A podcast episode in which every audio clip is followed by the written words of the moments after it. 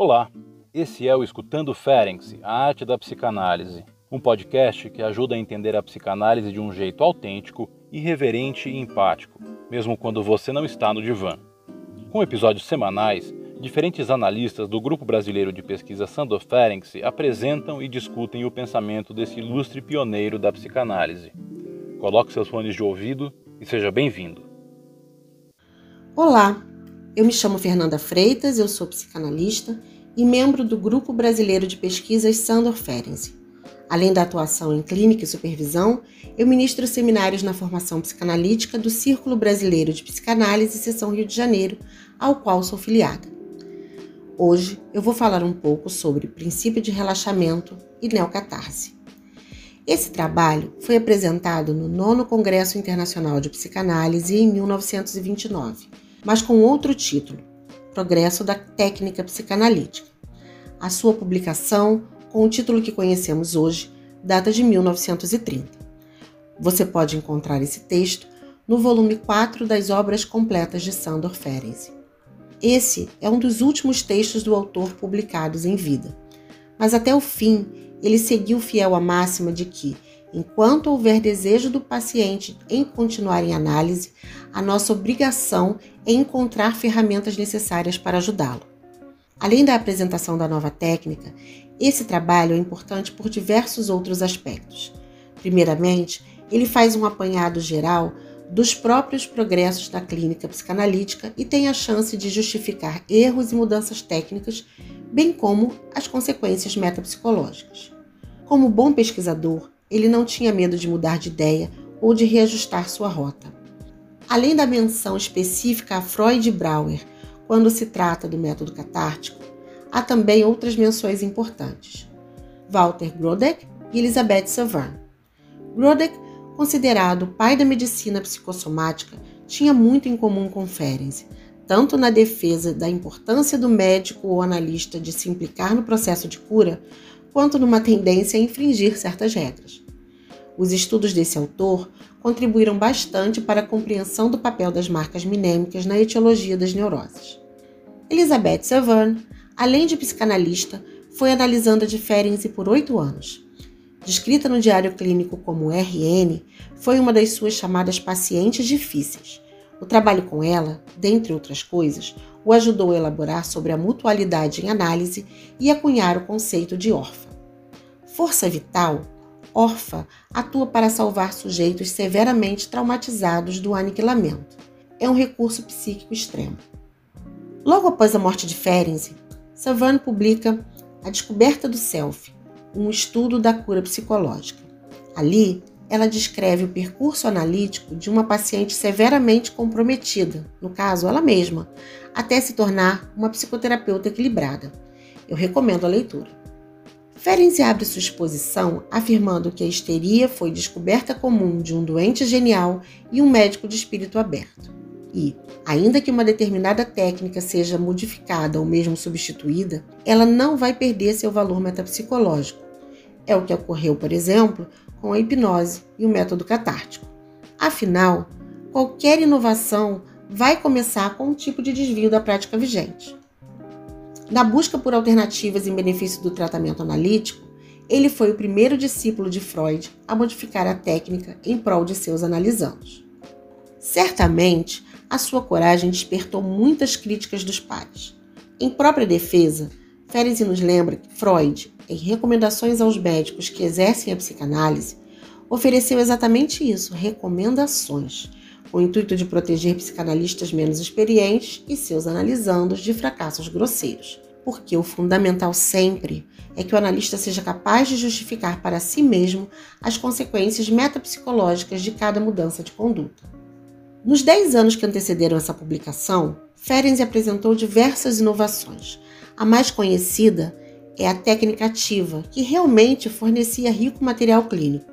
Com essa técnica, basicamente, o analista fazia algumas orientações ao analisando com o intuito de provocar aumento de tensão e, assim, promover a reorganização das forças psíquicas. Ou seja, a atividade nesse caso cabe exclusivamente ao analisando. Mas a experiência demonstrou que nem todas as orientações ativas provocavam aumento de tensão. Por exemplo, um simples descruzar de pernas durante a sessão sob orientação do analista faz gerar aumento de tensão ou relaxamento, a depender dos conteúdos psíquicos recalcados que são mobilizados por cada analisando num determinado momento da análise. Portanto, seria correto afirmar que a psicanálise trabalha com dois princípios opostos. Ela produz aumento de tensão pela frustração e relaxamento ao autorizar certas liberdades. Mas isso, em 1929, já não era nenhuma novidade. Afinal, a associação livre opera da mesma maneira. O analisando confessa verdades desagradáveis, mas tem permissão para dizer o que vier à mente, por mais banal que o conteúdo lhe pareça. A grande novidade trazida por Ferenc foi perceber que, ainda que a atitude observadora do analista, objetiva e reservada, continue sendo a mais segura e a única adequada no início do tratamento, o excesso de frieza e objetividade podem causar ainda mais danos, reeditando traumas. Mas então, como proceder? O autor recomenda uma espécie de economia do sofrimento, na qual o analista vai modulando o grau de tensão. Assim, o analisando aprende aos poucos a suportar o sofrimento que o levou a recalcar afetos. Esse equilíbrio permite o manejo do que Ferenczi chamou de resistências objetivas. Elas seriam resultado de modificações técnicas que facilitariam as manifestações de transferência positiva. Com essa atmosfera de confiança e de liberdade, a técnica do relaxamento fez eclodir, tanto em analisando os histéricos quanto obsessivos, paralisias, câimbras localizadas e espasmos. Também ocorriam variações no estado de consciência, seguidas de amnésia retroativa. Em alguns casos, até, numa espécie de transe, o analisando podia efetivamente reviver os eventos traumáticos que ele não tinha conseguido até aqui simbolizar em análise. Usar esses símbolos minêmicos corporais na reconstrução das experiências traumáticas conferia a elas um sentimento de realidade e de objetividade. E o analista, naquele momento, única ponte entre o analisando e a realidade, dispunha de elementos para investigar sobre as partes dissociadas da personalidade do analisando. Já não há dúvidas de que esses estados autopnóticos eram muito semelhantes às manifestações catárticas estudadas por Freud e Brauer no passado. Mas havia uma diferença entre o que Ferenczi chamou de paleocatarse e a sua neocatarse. Enquanto a primeira se limitava a erupções emocionais e minêmicas muito fragmentadas, a segunda, como nos sonhos, era a confirmação do inconsciente, um sinal de que o trabalho de construção analítica havia finalmente alcançado a realidade etiológica. A sua experiência clínica demonstrava que regressão em análise é inevitável e que é papel do analista auxiliar ou ao menos não atrapalhar esse processo. Essas elaborações podem parecer óbvias no contexto da psicanálise contemporânea, mas a gente precisa lembrar que a partir de 1897, quando Freud declara não acreditar mais em sua neurótica, o trauma vivido e a sedução perdem relevância na etiologia das neuroses e a fantasia adquire valor patogênico. Nessa perspectiva, sintomas histéricos estariam relacionados a fantasias de sedução e seriam um esforço frustrado do sujeito em afastar lembranças da sua própria atividade sexual. Mas o material minêmico produzido pela neocatarse trouxe de volta o trauma original na sua importância na etiologia das neuroses. O fator ambiental recupera relevância na constituição subjetiva. Agora, era possível compreender que tanto as medidas de precaução da histeria quanto as evitações da neurose obsessiva são perturbações e conflitos reais, são traumáticos e têm um efeito de choque. Com frequência, eles precedem as potências psíquicas da consciência moral, visto que se referem a tempos anteriores à capacidade de simbolização. Por isso, eles deixam tantos registros minêmicos. As fantasias histéricas, especialmente, continha uma narrativa sobre os efeitos devastadores da atitude de certos pais e cuidadores. Além de incapazes de controlar suas paixões eróticas pelas crianças, eles também tentam desqualificar os efeitos traumáticos dessas mesmas atitudes. Quanto ao impacto causado pelo complexo de Édipo, a neocatarse evidencia um interjogo. De um lado está a tendência incestuosa dos adultos, recalcada e disfarçada de ternura. No extremo oposto está a inclinação das crianças a responder ao erotismo genital com muito mais força e muito mais cedo do que se admitia até então. A partir dessa descoberta, Ferenczi sugere que boa parte das perversões manifestas em crianças talvez não indique uma fixação numa fase anterior, mas a regressão ao estágio genital precoce. Mais importante que isso, as investidas eróticas dos adultos sempre terão caráter de trauma, porque o que as crianças realmente desejam é o jogo e a ternura, e não a manifestação violenta da paixão. A neocatarse também atesta que a primeira reação ao choque vai ser sempre algum tipo de ruptura com a realidade seja por alguma alucinação negativa, como perda de consciência, desmaio histérico, vertigem, ou por compensação alucinatória positiva, que causaria uma ilusão imediata de prazer. Ferenczi também sugere que todos os casos de amnésia neurótica, bem como de amnésia infantil, seriam clivagens psicóticas decorrentes de um choque. E a parte clivada que sobrevive em segredo insiste em se manifestar através de sintomas neuróticos. As medidas de relaxamento vão eliminar a diferença acentuada que havia até aquele momento entre as análises de crianças e de adultos. Portanto, Ana Freud estava certa. Ferenczi realmente tratava os analisando os adultos como ela conduzia suas análises com crianças. Porque o analista precisa adotar verdadeiramente seu analisando, deixá-lo experimentar pela primeira vez as delícias de uma infância normal. Mas essa atitude amistosa e benevolente como Ferenczi diria, deve satisfazer apenas a parte infantil do sujeito, aquela que demanda ternura. A parte que conseguiu escapar das inibições do desenvolvimento e se tornar adulta deve ser tratada como tal. Ferenczi nos alerta que, tanto no relaxamento analítico em adultos quanto na análise de crianças, cuida-se de que as árvores não cresçam até o céu. Isso significa que não devemos satisfazer desejos notadamente agressivos, sexuais ou qualquer outro tipo de excesso. É papel do analista ensinar o analisando a renunciar e a se adaptar quando necessário. Nesse texto, eu também acho importante mencionar uma metáfora que ele traz. Ferenczi, que gostava muito de descrever processos psíquicos a partir de fenômenos de outras áreas do conhecimento, compara a cisão psíquica a um teratoma. É como se uma parte escondida do corpo abrigasse partes de um irmão gêmeo que teve o desenvolvimento inibido. Ao contrário de outros tipos de tumor, a remoção cirúrgica de um teratoma pode comprometer a sobrevivência do corpo que o abriga. Esse tal teratoma psíquico seria então um tipo específico e extremo de clivagem, resultado de trauma severo e ao qual o sujeito foi submetido por longo tempo.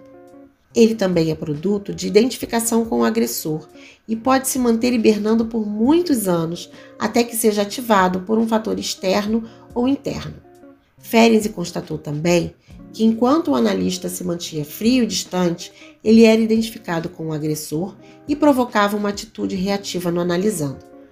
Por outro lado, ao se mostrar mais afetuoso e benevolente, ele propiciava o relaxamento e manifestações de transferência positiva.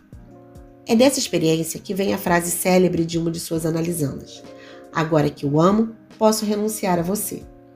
Nesse caso, após algumas manifestações de natureza histérica, ela pôde se lembrar dos traumas sofridos na infância, pôde diferenciar o presente do passado e foi capaz de simbolizar a experiência. O analista finalmente não ocupava mais o lugar do agressor. A semelhança entre a situação analítica e a situação infantil vai incitar a repetição, diria Ferenczi. O contraste entre as duas favorece a rememoração. Mas ele também nos faz um alerta. Esse tipo de manejo clínico requer do analista um controle rigoroso da sua contratransferência e do que ele denomina contrarresistência. Sem atenção à própria perlaboração, o analista pode sucumbir a extremos, seja ao excesso de benevolência ou as suas tendências mais sádicas disfarçadas de exigências do enquadre.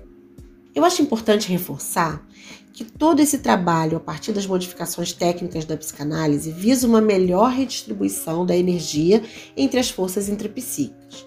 E na neocatarse, o analisando não só vai revisitar a experiência traumática, ele adquire ferramentas para modificar seu mundo exterior, só que no presente. O princípio de relaxamento em neocatarse é resultado de muitas tentativas teórico-clínicas e pode ser lido sob diversos prismas que não cabem nessa gravação.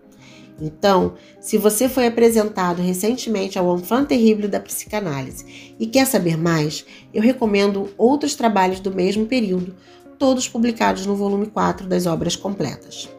A adaptação da família criança, a criança mal acolhida e sua pulsão de morte, análises de crianças com adultos e confusão de língua entre os adultos e a criança. Você também pode ouvi-los nessa série de podcasts. Com essas referências, eu acredito que o alcance do legado de Ferenczi será mais perceptível a você. Muitos dos conceitos e fenômenos que nós discutimos atualmente na metapsicologia têm sua fonte na obra desse autor. Aqui me refiro a manejo da contratransferência, regressão e análise, clínica do testemunho, o papel do ambiente no psiquismo em estágios primitivos, os estados limites, só para citar alguns. E como ocorreu com ele, no futuro, é bem possível que esses mesmos autores contemporâneos a nós sejam revisitados, talvez esquecidos e eventualmente redescobertos, mas certamente terão sempre contribuído para novas construções. Afinal, nas palavras do próprio Ferenczi, seria presunçoso demais imaginar que qualquer um de nós tem a última palavra sobre as possibilidades de desenvolvimento oferecidas pela teoria ou pela técnica psicanalítica.